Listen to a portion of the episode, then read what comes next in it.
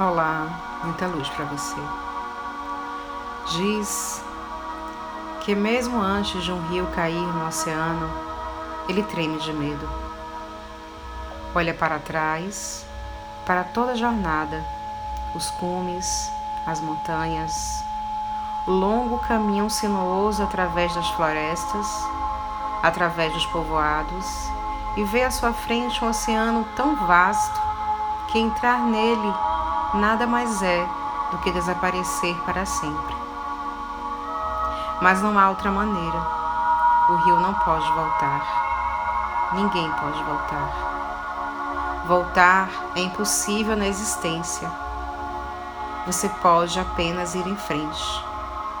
O rio precisa se arriscar e entrar no oceano.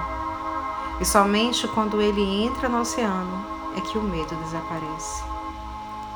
Porque Apenas então o rio saberá que não se trata de desaparecer no oceano, mas tornar-se oceano.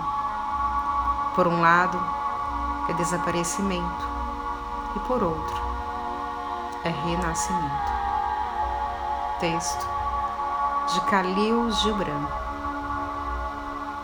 Ofereço a você uma linda jornada. Siga em frente siga sempre em frente.